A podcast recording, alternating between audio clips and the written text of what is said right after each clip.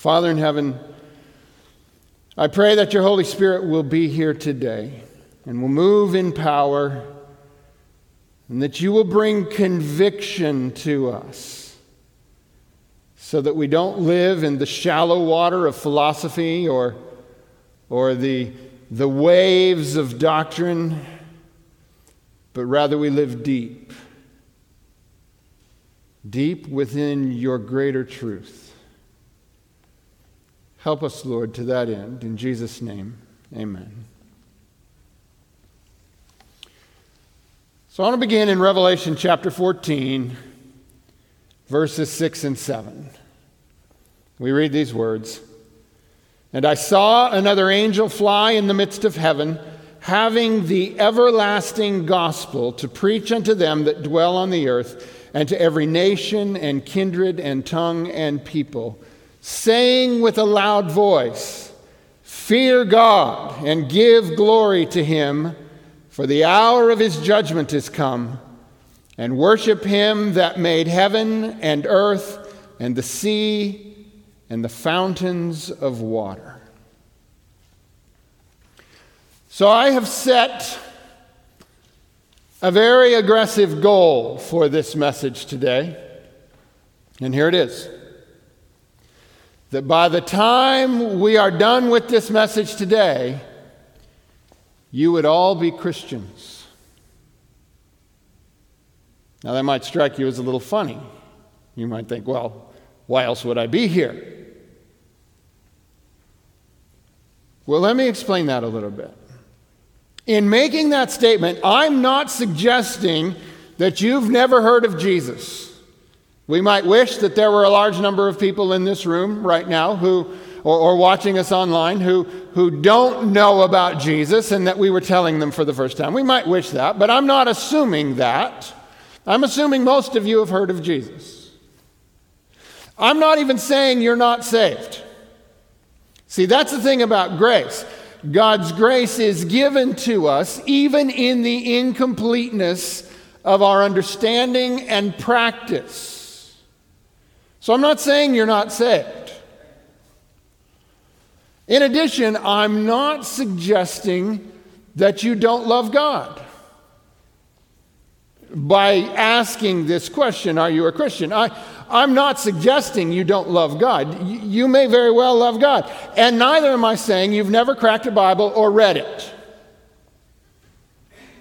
Because it's possible to have heard of Jesus, to have a saving faith, to love God and to have spent quite a bit of time in your Bible, but not actually be Christian in the truest sense of the word. So, what do I mean? What is Christianity built upon? Is Christianity built on airtight, irrefutable arguments? Well, I think intuitively we know it's no, but I think if you looked at our practice, it might sometimes suggest we think it is. We're going to argue you right into the kingdom. Is Christianity built on a logical conclusion that cannot be scientifically challenged? Well, I think sometimes we try to achieve that. But I think we'd have to admit that's not what it's built on, is it? How about this? Is Christianity built on a philosophy of God? There is things, therefore there must be God. Is that our foundation? A notion like that? Now, I'm not disparaging things, these things. There is a place for each of these. But none of these is the foundation.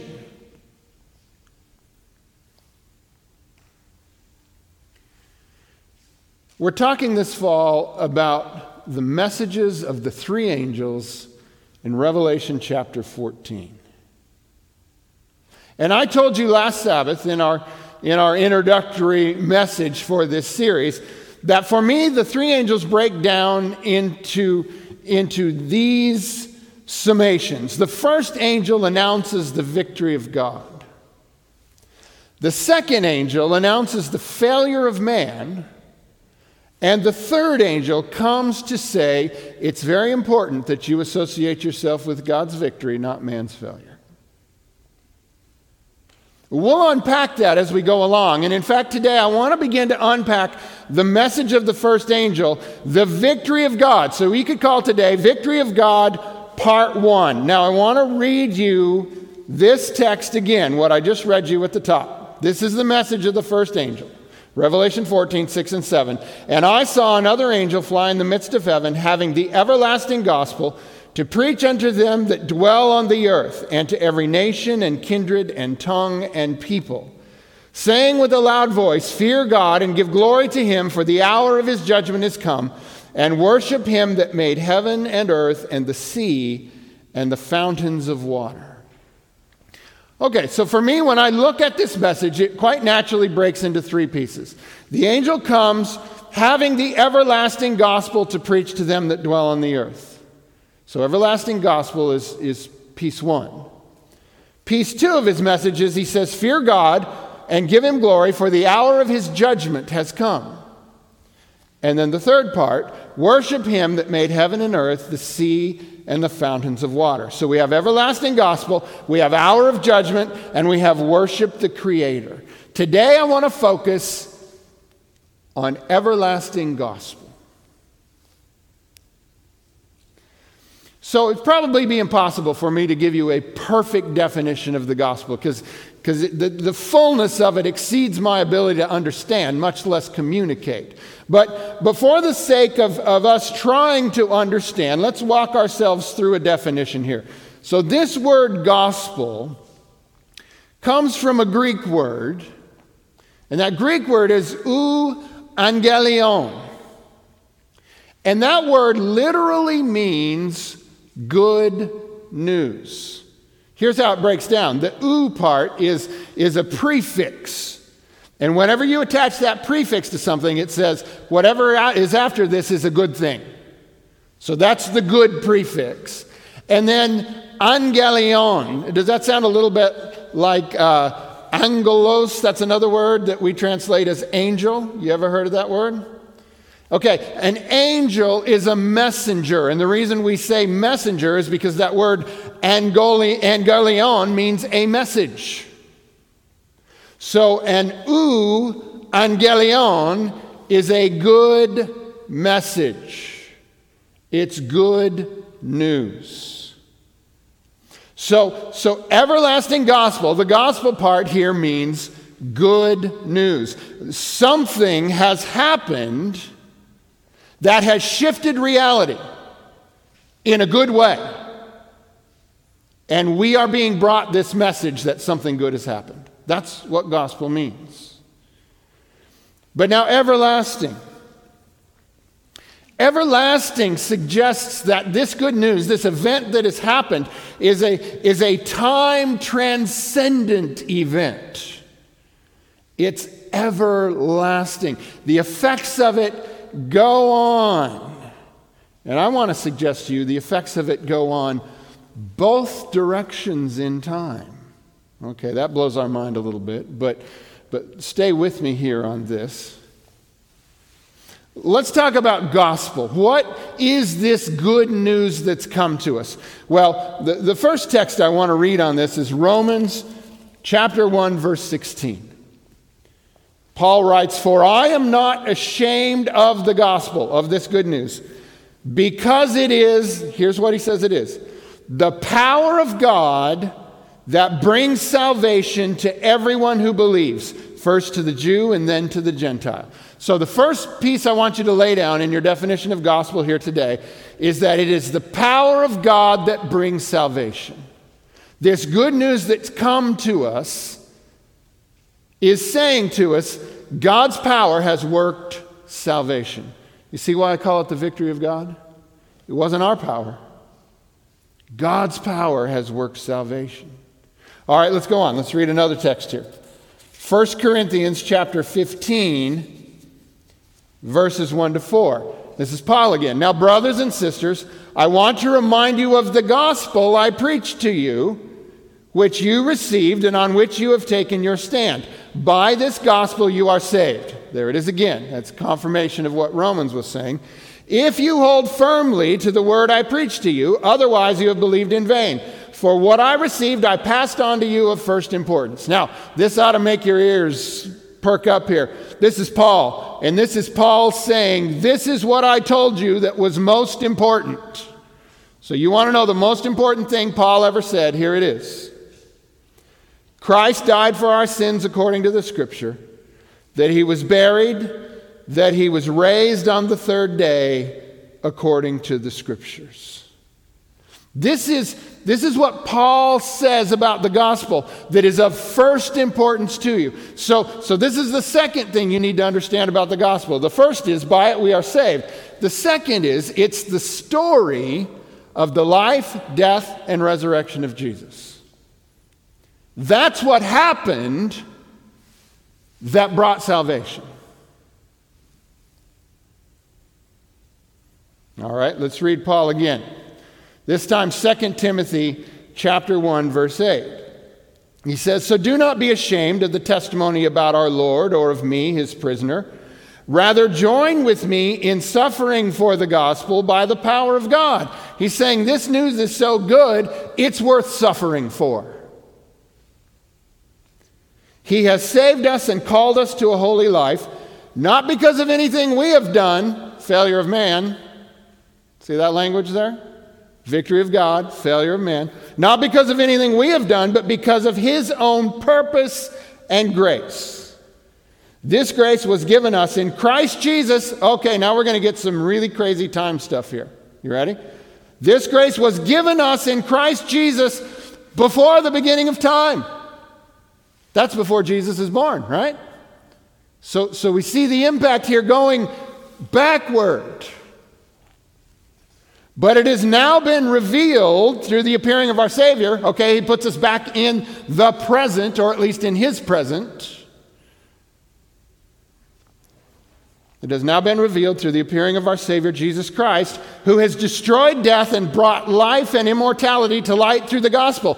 Boom, and there it goes, all the way to the end, past eternity.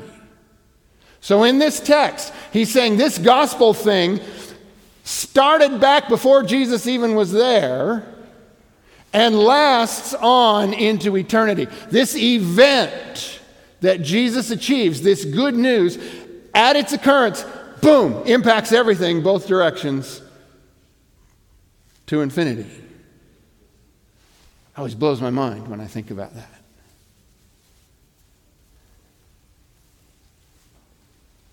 This is the gospel.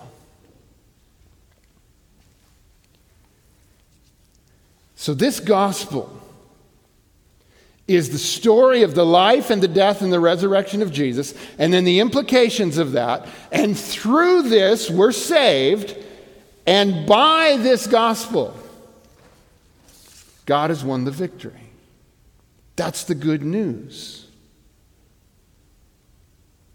2 Corinthians 5, verse 19 says, God was in Christ reconciling the world to himself.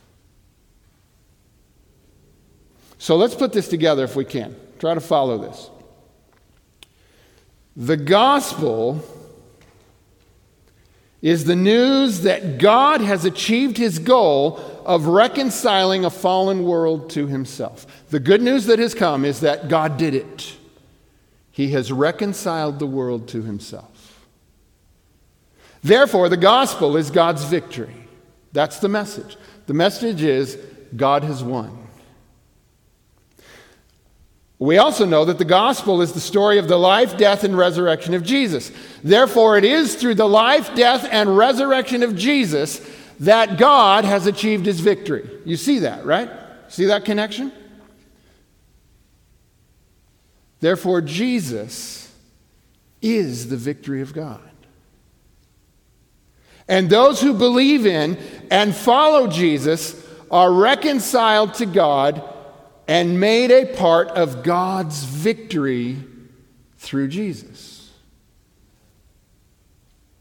And then this victory of God is an everlasting one because it transcends through time in both a forward and backward direction. This is how complete the work of God has been. This is how total his victory is. So here's the question Is this what you have believed? Now, it's easy to say yes to that as long as we keep it in a, theolo- in a theoretical context. It's easy to say, yeah, yeah, yeah, yeah, I've been told all of that. But do you live as though that's what you believe? Let's pull back again and look at this big picture. There's three parts to the victory of God that the first angel talks about. The first is the everlasting gospel, the second is the creator God, the third is judgment. Now, if we looked at it all from our linear perspective, we live life in a, in a linear fashion, moving forward in time. The, the story looks like this God creates a perfect world, but we fall into sin.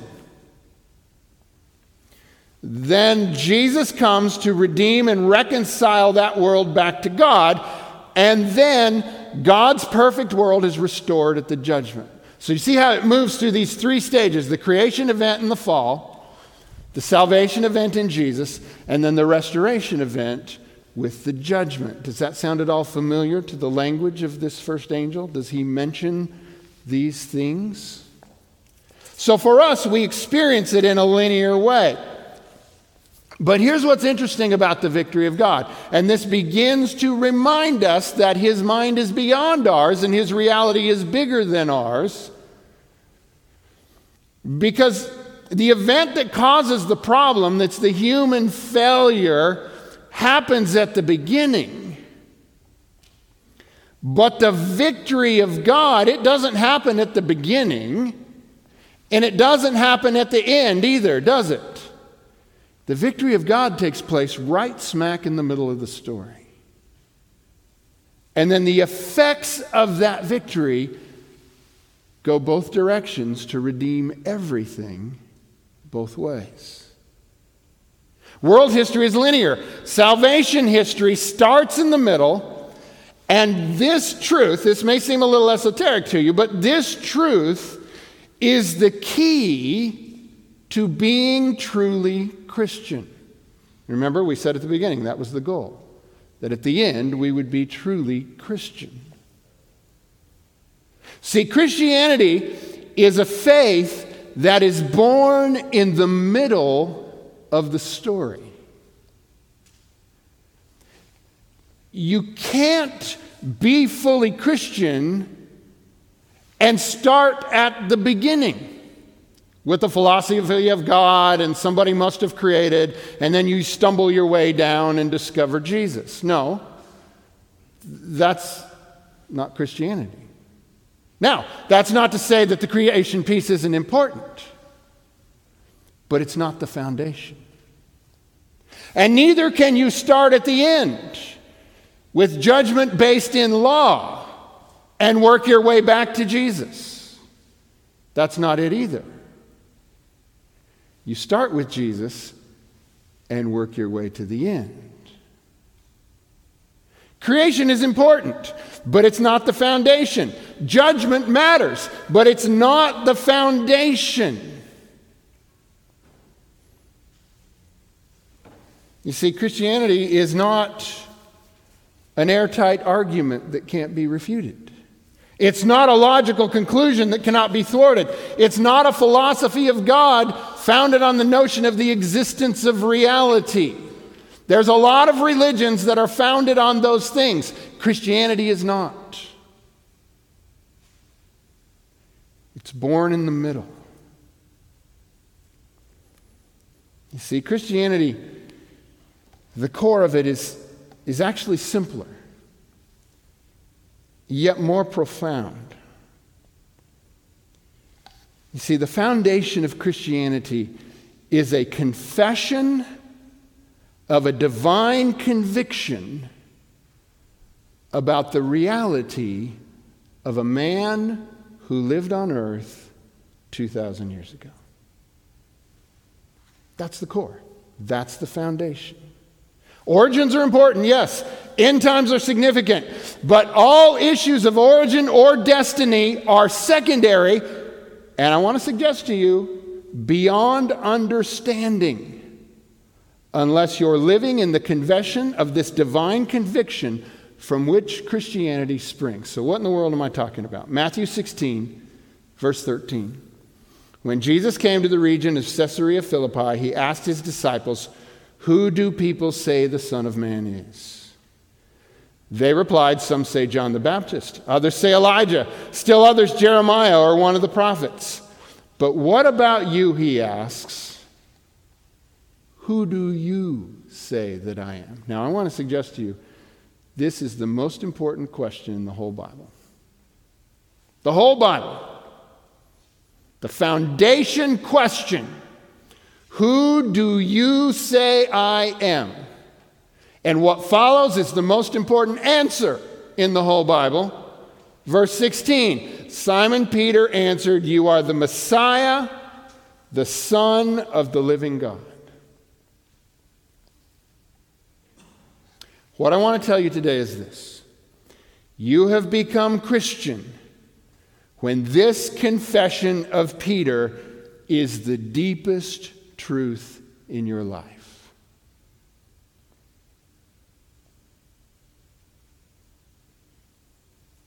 How did Peter get to this conviction? You think about the story of Peter, he hung around with Jesus, he traveled with him, he heard Jesus teach, he watched what Jesus did. You, you might be inclined to think that he discerned it through logic or that observation taught him, or you might even be inclined to think, well, well, Jesus said it and, and he believed it. But now I want to throw you a curve here that you might not have expected. That's not where Peter heard this. Oh, Peter was told But he didn't figure it out on his own, and it wasn't even Jesus who convinced him. Okay, you ready for this? This is crazy. You ready? Verse 17. Jesus replied, Blessed are you, Simon, son of Jonah, for this was not revealed to you by flesh and blood. Jesus is flesh and blood. Where did he get it? But by my Father in heaven.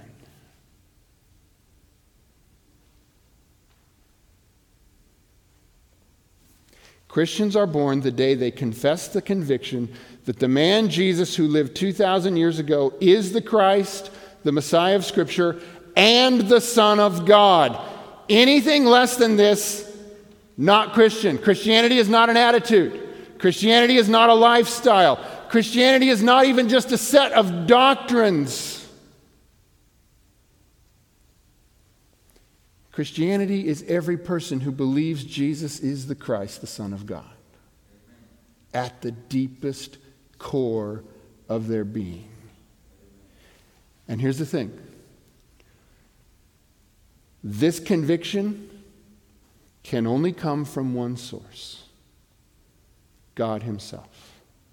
Think I go too far with that? Does it feel like I'm pushing that a little? Well, let me throw John chapter 6, 44 at you. No one can come to me unless the Father who sent me draws them, and I will raise them up on the last day. If you believe this, it's because you have been told this by God Himself. You thought God never talked to you.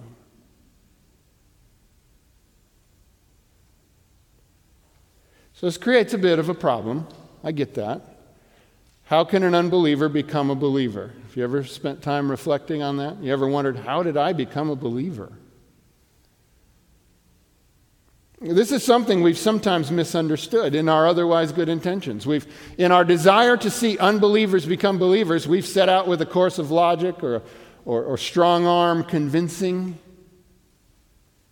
It's a lot of things we've tried to do to make unbelievers into believers. And here's the thing any believer can say these words Jesus is the Christ, the Son of the living God. And believers need to say those words, but no one that's flesh and blood, and I'm pretty sure that's all of us here, No one that is flesh and blood can prove that Jesus is the Messiah and the Son of God through an airtight argument or unassailable logic or even a philosophy of God. You can't prove it. There's only one way to know. God Himself, by the Holy Spirit, must tell you.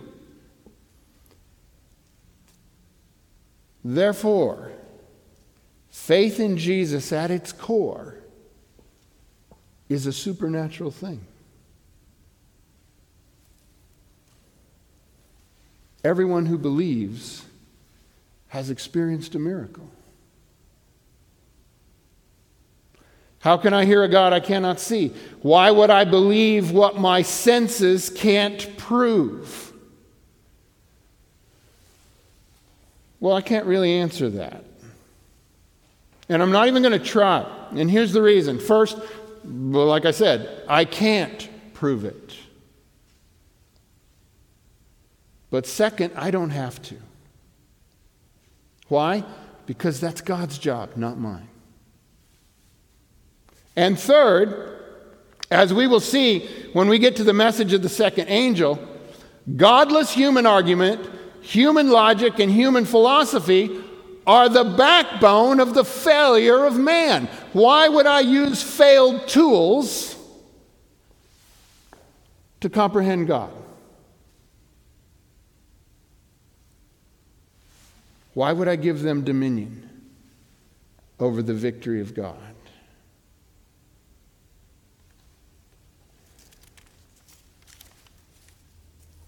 Matthew 16, verse 17, Jesus replied, Blessed are you, Simon, son of Jonah, for this was not revealed to you by flesh and blood, but by my Father in heaven.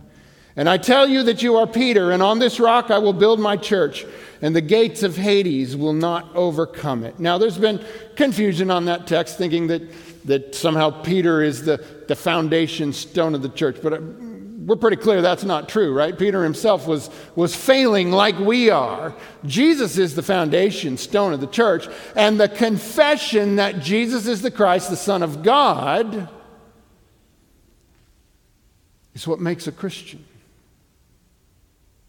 The church is built on this confession, and in fact, the church are those who confess this truth. It's the only sure foundation. Peter himself would later write these words. 1 uh, Peter 2, verse 6, he's quoting See, I lay a stone in Zion, a chosen and precious cornerstone, and the one who trusts in him will never be put to shame. Well, he's not talking about himself there, is he? He's talking about Jesus.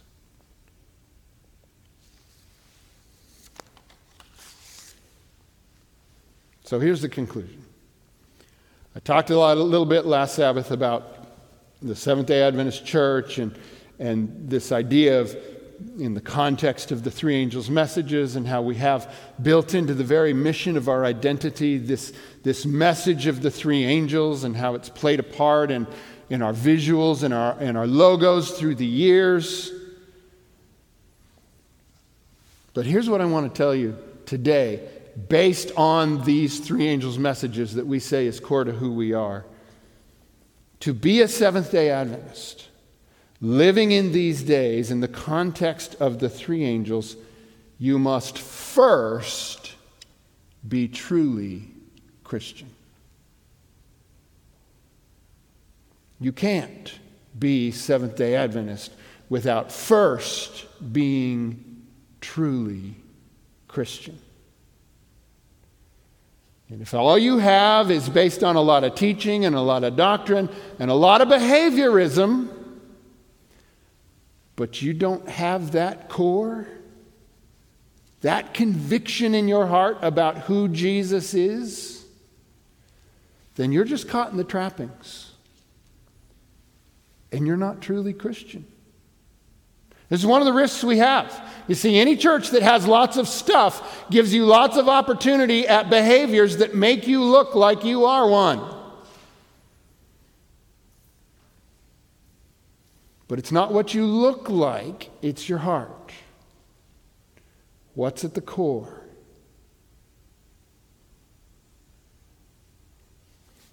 What will it take for you to be a believer? 1 Corinthians 1, verse 22 Jews demand signs, Greeks look for wisdom. But we preach Christ crucified. A stumbling block to Jews and foolishness to Gentiles, but to those whom God has called, both Jews and Greeks, Christ, the power of God and the wisdom of God. Here's the thing if you're caught in your senses, if you're caught in your logic, all of these things, you're going to be saying, Oh, you're the Son of God, prove it, show me a sign. Or you're a Greek, and you'll be like, Oh, well, show me through clever argument how Jesus is in fact. No, and we don't do that. Our message is simpler. And it's a stumbling block to those who want signs, and it's foolishness to those who want proof. But what we say is Jesus died for our sins, and he rose again and lives eternally. And in him we have life. And we don't try to build up a whole bunch of stuff on that. We just tell it. And then the Holy Spirit comes into our hearts and, and we want to believe. We feel the conviction. God Himself speaks to us and says, He who has an ear, let him hear. This is the great truth. Hear it. To those whom God has called, it is Christ, the power of God, and the wisdom of God. This is the everlasting gospel. And this is what the angel comes to proclaim. And this is what we, as Seventh day Adventists living in the context, first need to believe and second need to tell. It's the core, it's the heart. We're going to build a lot of stuff on that, and that's good. But if the core is wrong, the shell will break. It starts with a confidence, not being ashamed of this gospel. We're going to hear this song. Jennifer's going to come and sing for us. But this idea that, that I believe this, and this is my core. Come on up. Because God has a word for you today, and that word is simply this. First, before anything else, God says, believe in my Son, Jesus Christ.